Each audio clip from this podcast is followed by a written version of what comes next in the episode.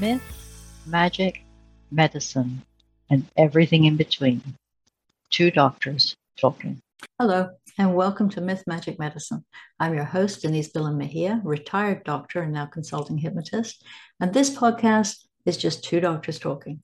My guest today is a doctor who runs a nonprofit physician mastermind podcast to help others find ways to create lives that straddle the messy tension between personal and professional goals. Melissa, so lovely for you to join me today. This is Melissa Welker, an MD who is an anesthesiologist full time and mother to two small children, little boys, I believe, right? Yes, yes, two how and four. How old are they? Two They're almost two and four. Yeah. Yeah. Oh, fun. I love the conversations for that age group. That's just fabulous. yeah, yeah, they're really cute. Yeah. And this is really early in the morning, so they're still fast asleep. You're hoping? Um, I hope so. I'm actually hiding in the basement um, so that they don't hear me. I have a really old house so that you can hear everything. So I hide in the mm-hmm. basement mm-hmm. often. Yeah. Okay. So then maybe they'll come on an exploration and find you in a little bit. so we should get the show on the road. Okay. Melissa, what are you going to be talking to me about today? I, I'm uh, really intrigued by your blog, uh, Cordelia Crossing. I like that. Yeah, I thought um, you know we were we've been chatting a little bit. I thought it'd be interesting to talk about just how to how to balance everything, how to balance what you want personally and how you want what you want to balance professionally, and how to find that that I think some people now right now call it that rainbow unicorn or golden unicorn. Mm-hmm where you both thrive as a as a person and as a clinician. Mm. Oh, I thought I forgot to ask you. Your partner is he also in medicine? He's not actually. He did. Um, he did some consulting before, and then when COVID hit and we had our second kid, he now stays home with the kiddos. Oh, that's nice. That's yeah, nice. you have that flexibility. Yeah, yeah, yeah it's really really nice. Yeah. So when when you were you were an athlete, you said what what was your your runner? Uh so I've done many things. Um and I think most most of the time I do I, am mostly a cyclist now. Um, mm-hmm. with little kids it's mostly aspirational. Most you know my my uh, athletic endeavors are aspirational. Um, but I did triathlons for a while. Like in med school, I did uh, triathlons. I got an Ironman's for a year when I did my MPH.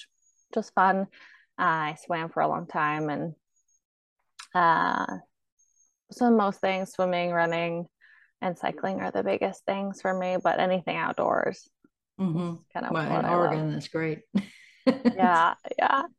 So your your kids, do you think it's it's the practice of medicine that slowed you down athletically, or or having children because they take up so much of your time when you're not being a doctor? Uh, you know, I think it, would be so interesting if I try to uh, put the timing uh, together um i think the medicine slowed me down honestly 1st mm-hmm. um so just doing you know our in-house calls so often i think was a big issue um and then having kids just adds a whole other you know thing to that yeah mm-hmm. here and speaking of kids i mine actually let my um oh one's found you That's dog okay. well no no i think my dog child is uh, oh. requesting oh. letting out. So let me Go come ahead. back. Otherwise, you'll hear her whine for a while. No problem. I can clip things out. I'm so sorry very, for that. That's perfectly okay. but in fact, actually, I've done quite a few of these with people who have children, and the children come and join them on their laps. It's fine. Only I know. I know that the bits out. that may happen too. yeah, we have a. I have two dogs. They're we got them in residency, and actually, so now they're um geriatric. They're geriatric dogs. Oh and so I have geriatric dogs and toddlers, and they both need a lot of potting. and. I've been told people can tell I have little kids because I say things like pottying. You would you like to go to the potty too? Yeah, that's okay. It does go away after a while.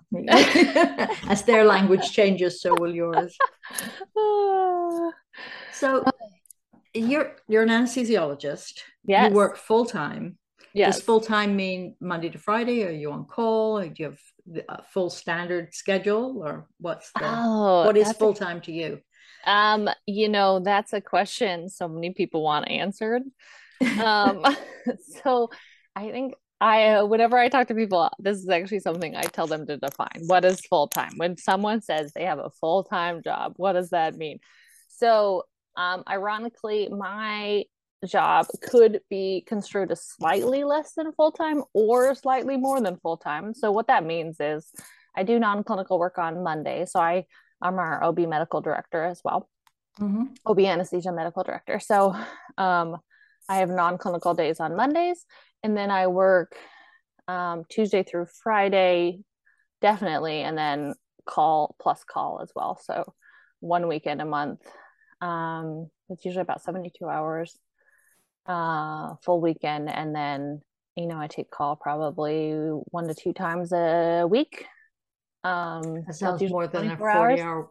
That sounds more than the 40 hour I think it's usually about 60 ish yeah. hours a week.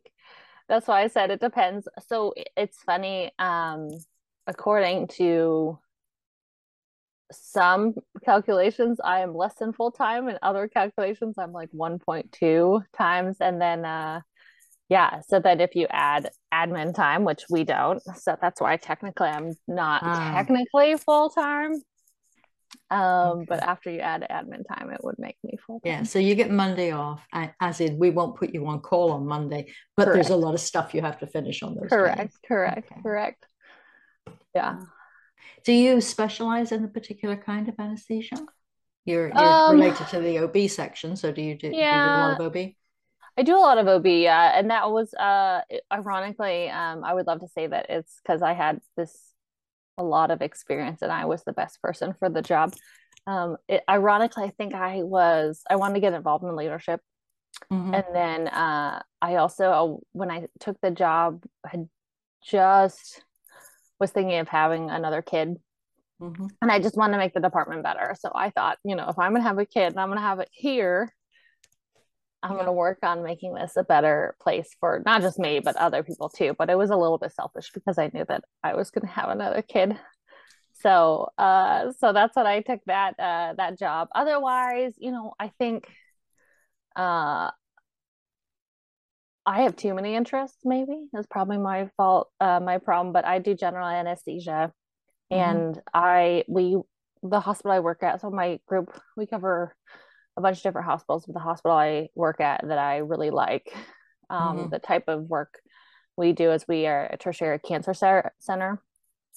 And so we do a lot of big cancer cases, like colorectal mm-hmm. cases. Um, are you are you involved in pain as well, or um, that's different section? that's a that's mostly different. It's a different section. Um, so we I do pain, but not not as much chronic pain. We'll get co- consulted, but um, just as medicine like works out, it's hard to actually integrate that with acute, mm-hmm. acute like perioperative care. So I do a um, mostly the perioperative side, not so much the chronic side.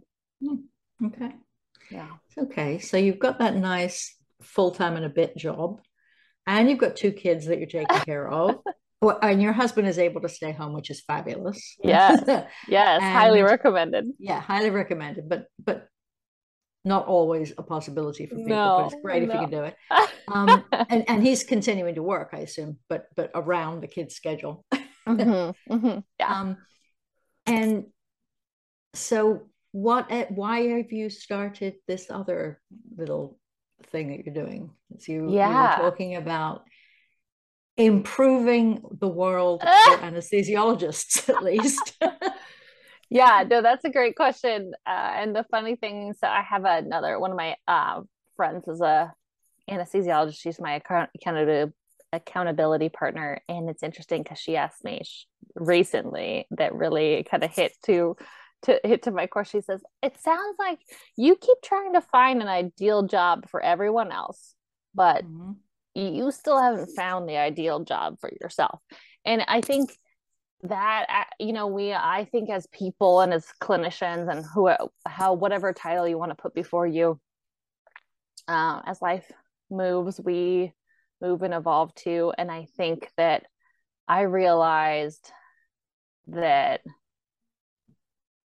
that might be a continuous search um, mm-hmm. just and a continuous evolution and i think i'm trying to embrace that and so my what i did is during covid so everyone's been hit by covid i feel like during covid that whole phrase could probably be put on so many podcasts and search but mm-hmm. um so everything shut down for a while. We were just doing emergency cases. And so uh, there was a lot of,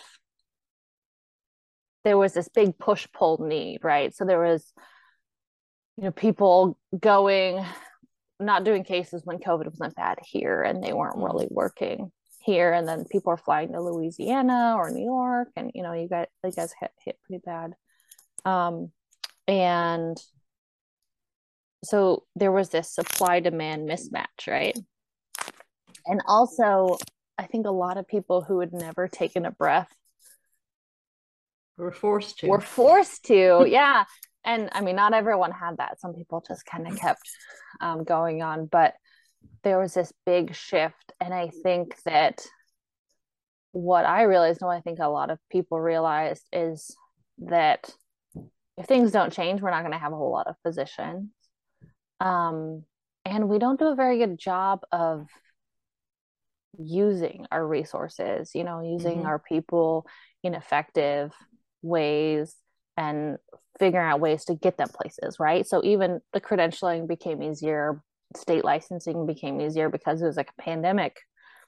But there were so many groups that needed people or people just couldn't you know they're not working so they're not making any money and so they're having that that issue too and i realized we just don't do a very good job of of finding that balance finding those people that want the want work mm-hmm. or need work or more work and then what about those people that you know their parents are sick and dying or they have little kids or you know they have health reasons and finding that and addressing that and i think um I think medicine has to change. And that really became apparent to me that if we want to continue address if we can want to keep physicians in and i'm talking about myself this is like right. i think very personal for me too if we want to keep physicians in i think we do have to find more creative ways of really finding um, well, i think I think medicine is medicine is changing. The thing yeah. is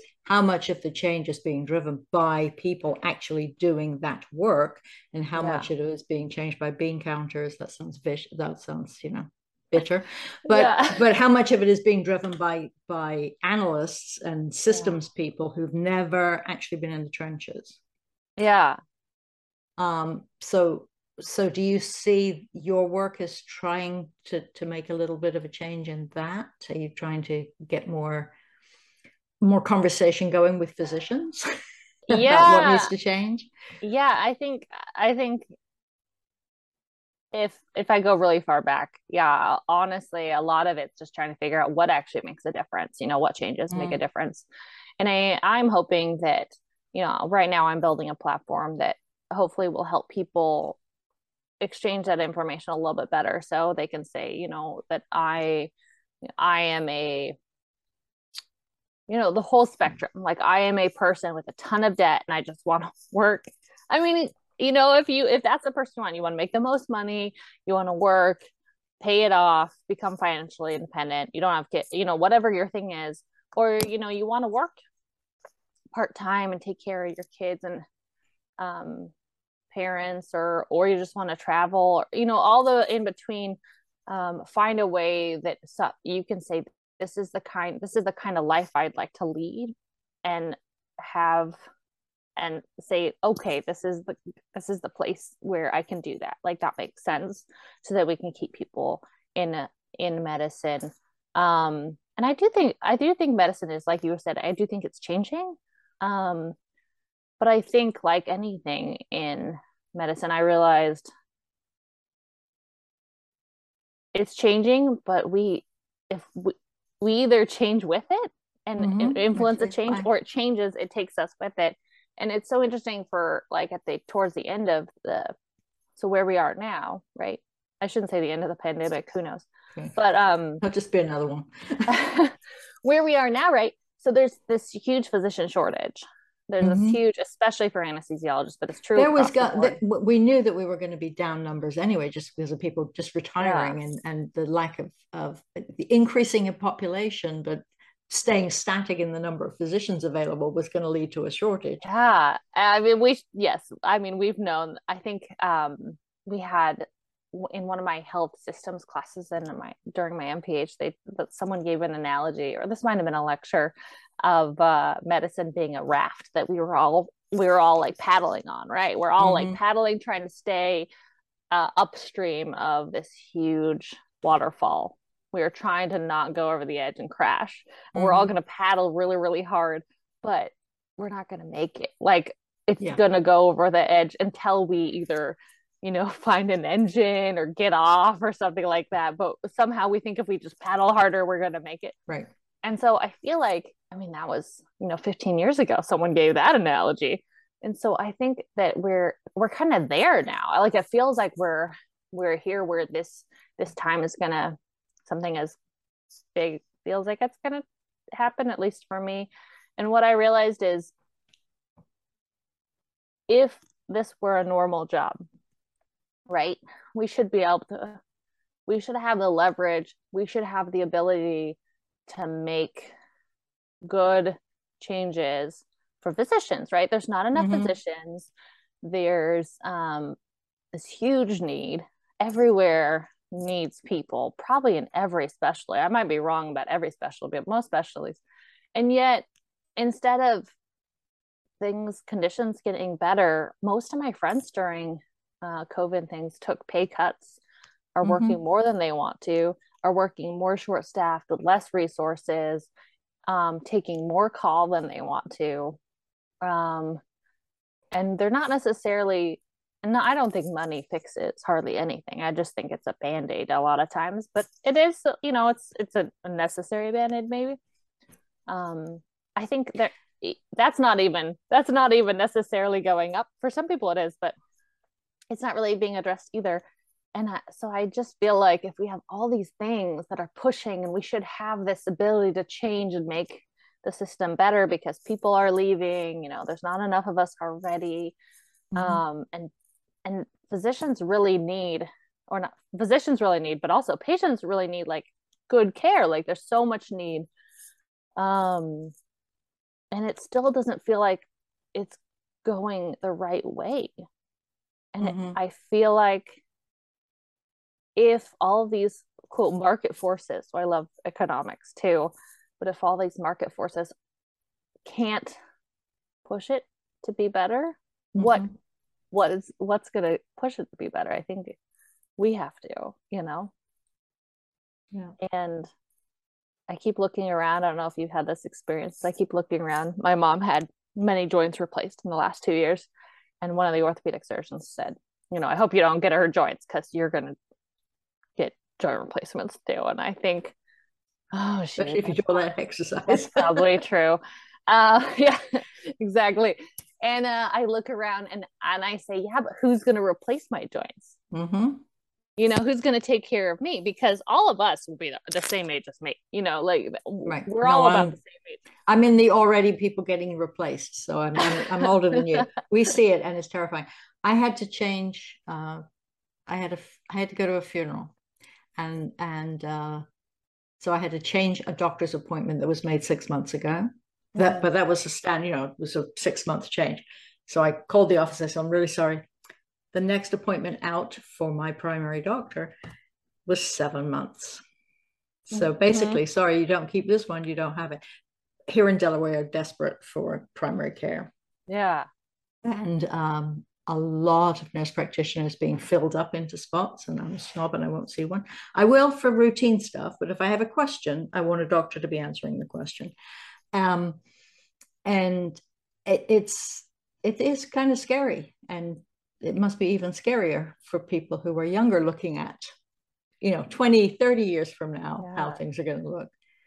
Um, yeah. No it's it, i it is scary is definitely a word i could i could use with a relative impunity i feel like. Um i try to think of it as being interesting maybe? At least chinese interesting? interesting times? Yeah. Yeah maybe. Um in the sense that I I mean I hope that I hope that it's just the the darkness before we reform because I agree for for patients similarly for me when I was pregnant. Um I couldn't it was it was so funny whenever uh COVID was both good and bad, right? So they cut down the amount of OB appointments you had to go to or that they were recommended. Um, and uh, because of my age, I'm high risk, or I was high risk, I should say. And so uh, the amount of appointments was less than when I was but, low risk. But if the requirement is presumably because they want to make sure that things are fine, is that a good idea? How many no. things would they have missed? I mean, I've, I've had the, the death was caused by a friend dying suddenly. The free oh, funeral was a friend who, who died of cancer. She didn't see her doctor for ages, and all of a sudden it was too late. And yeah, yes, there was a lot. She didn't like doctors. She was very nice to me, but she didn't like doctors. You know, there's a lot of trust issues there too that yeah. that led to that. But really, the the lack of the ease of having routine appointments really impacted an awful lot of people's health in other ways. Yeah, I mean that's uh, I, I that's what I think too is that if you or me or um even my husband had to go in for something recently um have a hard time getting in mm-hmm. um and a hard time navigating the system I think that clearly other people will too you know and I think if you're set up with all the resources I similarly you know I've had this with my with my kids and nothing nothing big for them or anything but just getting in the appointments is hard.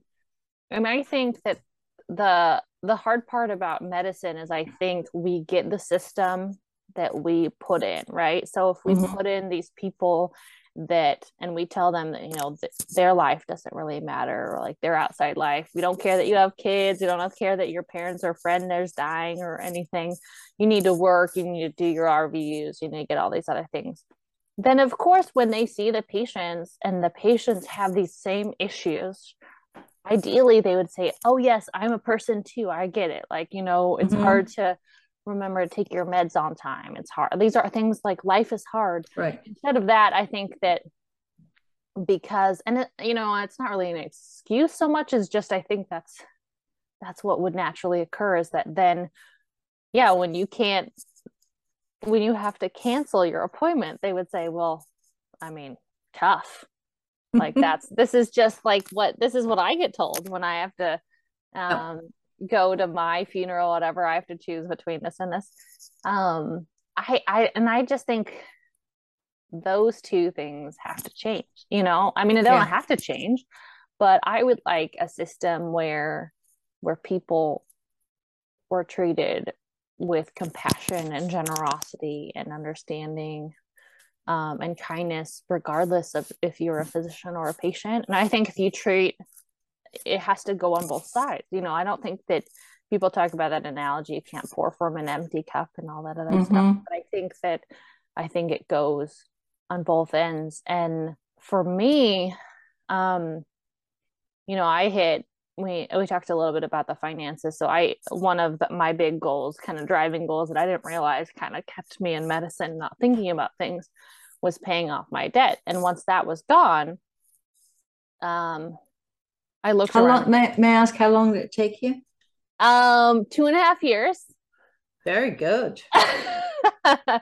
um i'm not sure if i am it's so funny now that when i talk to people i'm not uh, sure if I'm proud of that because as part of me, then you know, a couple years later, uh, COVID hit, and I thought, oh, when we weren't doing all these things, we could have been. Mm-hmm. So there's a balance. Um, but yeah, we paid off our debt really quick. Um, we just we did we just lived like a resident yeah, for a long time and similar i love you said that uh, i think i made $35000 a year as a resident i think it might have mm-hmm. gone up to 40 at the end it was big big um but yeah, so we paid off really quick. And I remember thinking, okay, now the shackles are off. Like now my debt is gone. Mm-hmm. And then but now you have two little dependents that are taking all the money anyway. Well, this is this is true. but you know, you look around and you think when your life doesn't work or you know, when you can't get home to see your kids or these other things, I think that um sometimes you start questioning like is this really what i want my life to be like? Like is this mm-hmm. really what i want? And i think if i'm questioning that i think a lot of people are. I don't think that that's a unique thing to do. Um because I think people want they want I think people in, intrinsically they want purpose, they want meaning. Yeah. They also want, you know, yeah, you want to know that your work kids. mattered to somebody. Yeah. Yeah. Um, and I think that because actually I suppose anesthesia is perhaps you you don't get some of that feedback. You know how often does the patient wake up from anesthesia and thank the anesthesiologist? You know how much how much interaction do you actually get with with the patient? That's true that's true. People usually do not remember me that's what i always tell them like you won't remember anything after you wake up eh, by the time you get up but um the i mean i will say that selfishly that's a little bit why i like ob anesthesia. Mm is because one, you get to see babies being born, which is like this. I remember someone said having kids is like one of the most optimistic things you can do because not only mm-hmm. are you saying right now, you know, I have the ability or whatever to to take care of a new life, but that new life also has a potential lifespan of 80 years. So you're saying yeah. for 80 years, I the mean, planet's still going to be here. I definitely had that thought before we having kids, but um, and so I think that's just it's such a such a cool place, like such a very reverent place to be able to mm-hmm. experience. Mm-hmm. So that's really nice. Um, and also, I think that women have been especially women's pain has been kind of discarded for a long time. It says yeah, in the Bible we're supposed to be in pain. You know, that's that. This is true. Clearly is written by a man. this is your uh, punishment. It's that's so funny. I think isn't it your punishment for uh, eating the apple? Yes, out paradise. And, yeah. Yes, mm-hmm. and uh, labor pains, which I, I think sometimes when you go back through history, this is a whole other topic, but history and medicine, you think, oh, this makes sense why we do it this way. It's still mm. messed up, but uh, it makes sense because you have all this. But I think the ability to have that transition period without feeling like your body is ripping in half mm-hmm. is really nice. You know, so I'll go in and put epidurals in, and people go from like screaming to like, oh, this is okay. Like I can do this. Like right. this is fine. Right. And I think you're right that feedback what it's one of my partners said it's like getting your cookies at work like that's like your it's like a it's like a really nice treat like you did a really right. good like job and you don't always get that but with that a lot of times and most of the time everybody in the room's happy and obviously there are sometimes yes, awful things yes. that happen but yeah but most most births most are joyful experiences yeah yeah well and i think it's interesting too because like as a I don't know how you feel. Uh, probably similar in the in the emergency department too. A lot of times, I I see people at a really bad yeah day. Like their day is not great. They have can't like you know they have cancer. They're coming because they broke some bone in their body. They found out they had something that needs to come out. Maybe they're worried they have cancer. Maybe mm-hmm. they're, you know, um, they're having a brain tumor or aneurysm they're worried about dying or maybe you know maybe they're yeah. heart big heart surgery yeah there are very there are very very few entirely voluntary visits to a doctor that aren't somehow painful at, at some level yeah but giving birth whilst uncomfortable is for most people a wonderful thing and everybody yeah. in the room is happy oh. yeah yeah exactly and and that's what i tell people that that that is the really nice part about that that part of my job um i mean the other part when people wake up and it's okay and they were really worried they were going to die that part is good too but sometimes they wake up and you say like well good the cancer's out. Hmm. now to the chemotherapy you know? Yeah. It's not it's not that's not yet. quite as satisfying. Yeah. It's just life. It's just life. Yeah. but yeah i it's interesting talking hearing you talk about your experience a while ago too and it's so the corollaries are still pretty strong i feel like with the i mean i think our, in life our experiences are more similar than different right. but it's interesting that you're right in in a span of time medicine hasn't changed in the half century almost since i started I'm amazed yeah. at how old I am. Stunning. Anyway, um, let's, let's let's go back a little bit. I'm not sure if I, I may rearrange this a bit, but but so you've you've started a foundation. How do you? How do you describe Mm. the work that you're doing? Your consulting work. Yeah, um, it's I would say it's it's a journey right now. A lot of that I'm trying to uh, define for myself. So Mhm. my getting into kind of I call it like non-clinical stuff Mm-hmm. is I realized that there was this big part missing, you know, that I that creative, that kind of more global vision part that I had Mhm. always thought. Like I got I went into medical school and I um got an MPH thinking I was going to work at like the Bill Gates uh, Mhm. Bill Melinda Gates uh, Foundation, do a lot of public health work, and that's why I was going to go into emergency medicine, do all this other stuff, and then I found out I did it just wasn't for me. Mhm. Um, and so I remember I started looking at how, and I'm still looking at kind of how I really want my life to look.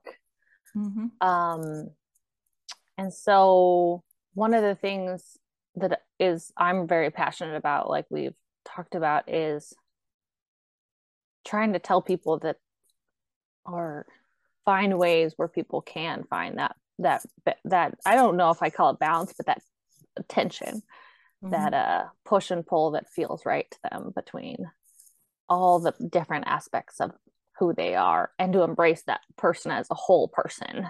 Um and so a lot of the consulting I do is problem solving. Like how do you we how do you figure out how to to staff and say it's okay that you can go on a sabbatical and like travel with your kids in Europe. Um, and that actually might be a good step. It's not easy, you know, figure out how to replace that person or do these other things, but So- that person will probably come back. Are you working with better. administration, or you do you do one on one with physicians who are looking for balance, for lack of a better word? Yeah, so far I've done mostly with physicians themselves. Um, and I've just started reaching out into bigger organizations too. Mhm. Um, and so that's kind of I'm that's that part I'm trying to redefine a little bit more. Um, but that's that's kind of what I worked with. So people that are looking to leave medicine, see if there's a way to to ask for what they want, to be creative and create like creating their job. So I think a lot of Do you- people Presumably, do, do do they know what they want? If you've never seen it, how do you know it's there? well that's i mean i think that's the huge problem right? Or i shouldn't say the huge problem. I like to think of it as a challenge but yeah you're right. I think that that's similar with women in medicine or other um, minorities. I think that it's hard to it's hard to see things you haven't seen before. And and so i think that's actually part of the reason why a lot of physicians are just quitting. Yeah. because they haven't seen a way that it works better you know? Mhm. and it's so interesting because there's when you I feel like start giving people or telling people like well if you're just going to quit your job will probably there's there's so many people there's so much need if you just tell them i'm not gonna i'm not going to quit if you let me go halftime or you let Mhm. me go three quarter time or you let me go quarter time because Mhm. a quarter time a half time or whatever is more of you than they're going to get if you quit so if you go into it and you ask and you say hey like right now so one of the one of my colleagues i worked with um recently uh i won't name names or anything but um their their dad died and they just couldn't do it like they just didn't Yeah.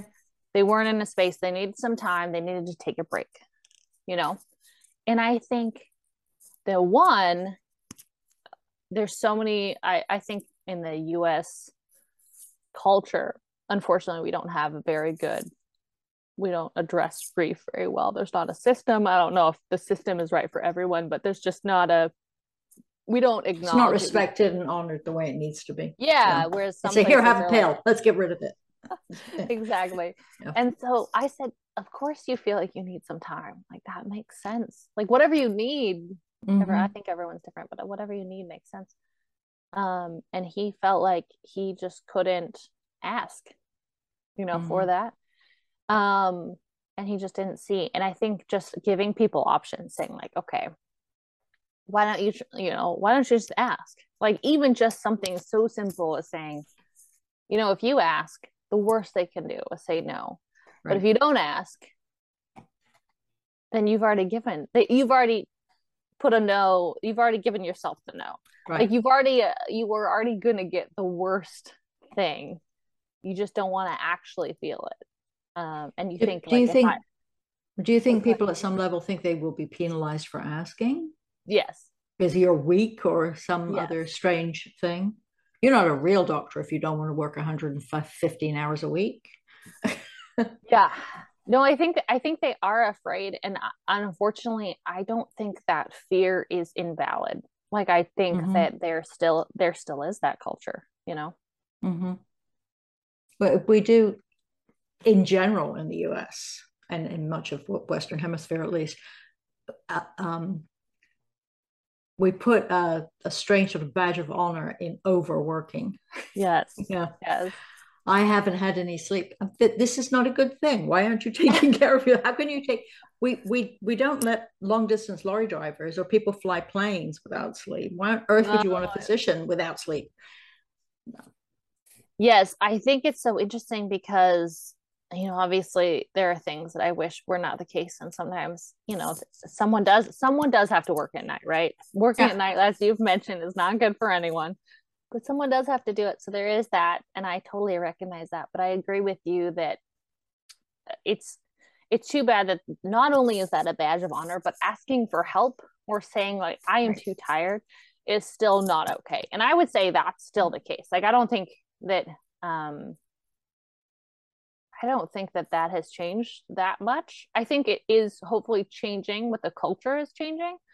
But i would say it's interesting that whenever people talk about residency work hour restrictions and stuff, a lot of times I hear people say, well, what are they going to do mm-hmm. when they graduate and they don't have any workout restrictions? Like, how are they good? They're not going to know how to work 72 straight hours. And I said, well, no one knows how to work 72 straight hours.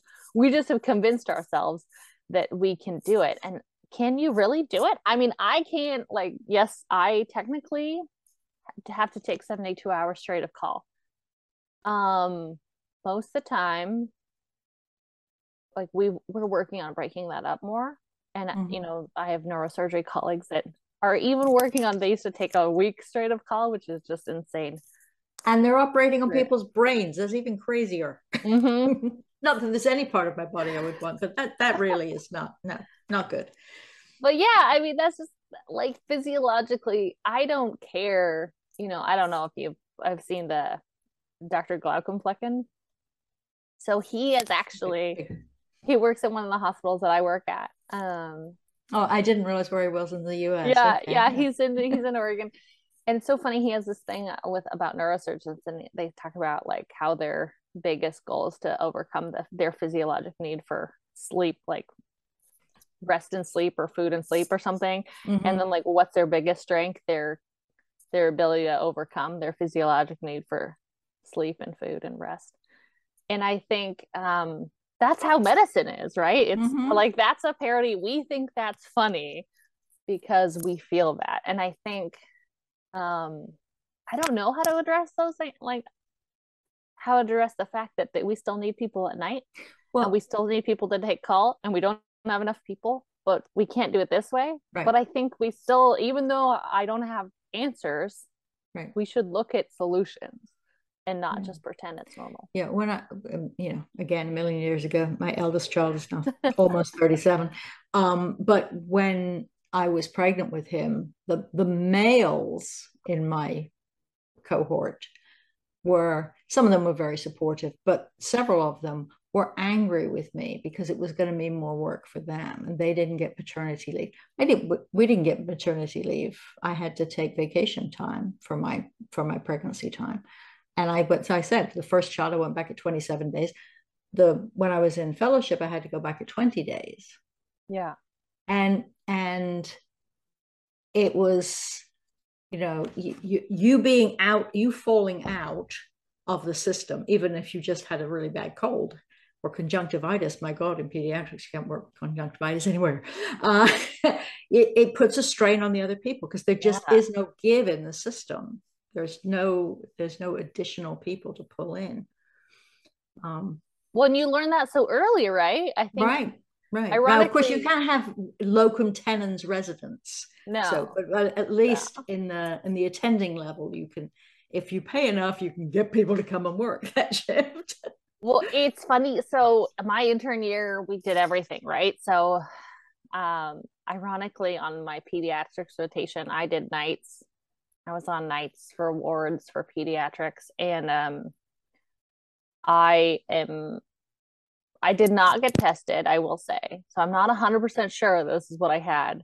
But for the whole three, four weeks of nights, I am pretty sure I had RSV, or at least for a good chunk of it.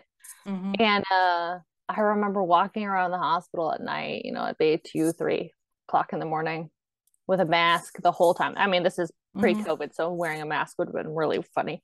And having the nurses come up to me and say, like, you know, that patient doesn't have RSV. You don't have to wear the mask. And I said, mm. this is not for yeah, it's not that way. Like it's this way. this is because I'm sick. And they said, Why are you working? And I was like, they can't, I mean, there's no one else to work. And so I remember working with 103 fever at night for weeks. And I just I, I remember saying to that when one of my earlier attending level jobs. And I was like, well, what do you think your strengths are? Or what do you prevent? I remember telling somebody, I'll work to 102 and I won't work past that. that I, oh, my brain doesn't yeah. work past 102, but I, no. I, can handle life. Tylenol, I can handle 102. Mm. Um, but but what kind of message about looking after yourself is this? What kind of public health message is this? Go around, spread your disease amongst your patients well, who may be compromised well that's the funny thing about that is that's so bad for patients right and the funny the funniest thing is we had there was one week i think where i switched to days for some reason mm-hmm. and there was a resident retreat or something but just for the pediatrics residents so i'm the only non-pediatrics resident on there and they needed someone to cover that day to night switch. And so they said hey how about you just continue working like from nights and you just continue and go in the day? And i remember thinking i am literally sick. Yeah. And you want me to keep working because there's no other person and it's, actually, and it's also harder to go from nights into days than to go from yeah. days into nights because everything's you know all these extra people around and i liked one of the aspects i liked about nights was also oh, fewer politics and all the other stuff. Yes. If I, I asked will... somebody to do something and they didn't do it, I realized they hadn't done it and I got it done. yeah, there is something, I will say, there is something calming about walking around a hospital or something at night when you have a moment of peace. Like that just feels, it does feel more peaceful. Like everyone's mm-hmm. asleep. There's not a whole, or probably not that many people are asleep, but you know, ideally and you're walking around i do actually i do think if it matched my physiology and all the other stuff that i wouldn't i don't actually mind the work i like the work at night sometimes because you know it needs to be mm-hmm. done and you're right there's less politics there's less drama usually not all the time but yeah so that part i don't mm. mind it's been lovely talking to you. You must find something else we want to talk about. To talk again, uh, but but I would like you just to give a little bit. Um, I know that some of your website is still being built out. Yes. But how for those people who are listening to Melissa and wondering what is the answer? I want to talk to somebody uh, about the answer. How can they con- Do you work only with anesthesia people, or do you work with with uh, the rest of us lowly beings? Uh, no, I'm uh I work with whoever uh, I, honestly right now I'm trying to kind of hone down my niche. So I work with all physicians. I think all physicians it's much more interesting to me to talk to non-anesthesiologists because we're kind of weird. So um, you can go to my website cordeliascrossing.com um, and then hopefully soon uh, the platform I'm building will be a physician home. That's a physician home all of the same word dot com Mm-hmm. Um, well, let me know when that's live, and I'll put it in the show notes retroactively. I don't want people to go there and not be able to get to something, but yeah, uh, but I will put it in later. And um, but Cordelia Crossing is there, and you've got some articles there. there, and yeah. and people would be able to find you that way. Yeah, I'm also on. Uh, I have a love hate relationship with uh, social media, so I'm trying to embrace it a little bit more. But I'm also on Facebook, Instagram, and LinkedIn as well. Um, and yeah, yeah, that that's uh good. good. What do you think is next for you? Are you are you going to take a vacation with the kids soon? Are you are you did you did you manage to get some time out of this time and a half? You know, yeah, one point two yeah. full time hours or whatever it is you're doing. Um, yeah, no, that's good. We actually just um we just got back from kind of a, a staycation. Oregon, so really nice in the uh, summer, so Beautiful. we stuck around mm-hmm. and went to the coast and took a little time off. And I tried to get a, a little caught up on on my non clinical work. And um, yeah, so we're going to do that, and then hopefully plan. We're we're planning our first big post COVID trip um, in December. So we'll see. Nice, we'll see how that goes. And you've got you've got all the school coming up too for your kids. I mean, if you've got a four year old, you've only got another year probably before they'll. Yeah, yeah. Right now we're uh um after we get off the the you know this t- today they're going through swimming school, so we are swimming, reading, basic stuff, um, not biting people, school, that oh, kind yes. of stuff. Yeah. Yeah. Yeah. yeah. Being sociable they're they're pretty good though. They're they're actually pretty good. Uh, but yes, they're they're. So, I tell people they're so close together that uh, they get they get along really well, and they also fight really well. But mostly mm-hmm. they get along. They're pretty cute. Mm-hmm. They're. I I tell people that I think if the you don't want to put a ton on your kids, so I don't want to say that this is definitely all them, but um it's too much pressure for them. But I think that they are a huge part of the reason that I realized that I should take better care of myself because I wanted to you know, be around. show them a better way. I wanted to be around, and I also, you know, they watch you. Uh, they watch everything you do, and mm-hmm. I realized that you know we can. I can tell them, oh, you can do it, whatever you want, and you know, you're you're in, intrinsically worthy and all these other stuff. But if I don't show them yeah. that, that you feel the same way, yeah. so now I have to do it, and, which is really good. Um, that they'll say, "Mom, you said you were gonna do," and then they'll say X, Y, or Z, and, and then they're just the best accountability partners. Mm-hmm. That's really so, great. Thank yeah. you so much for joining me.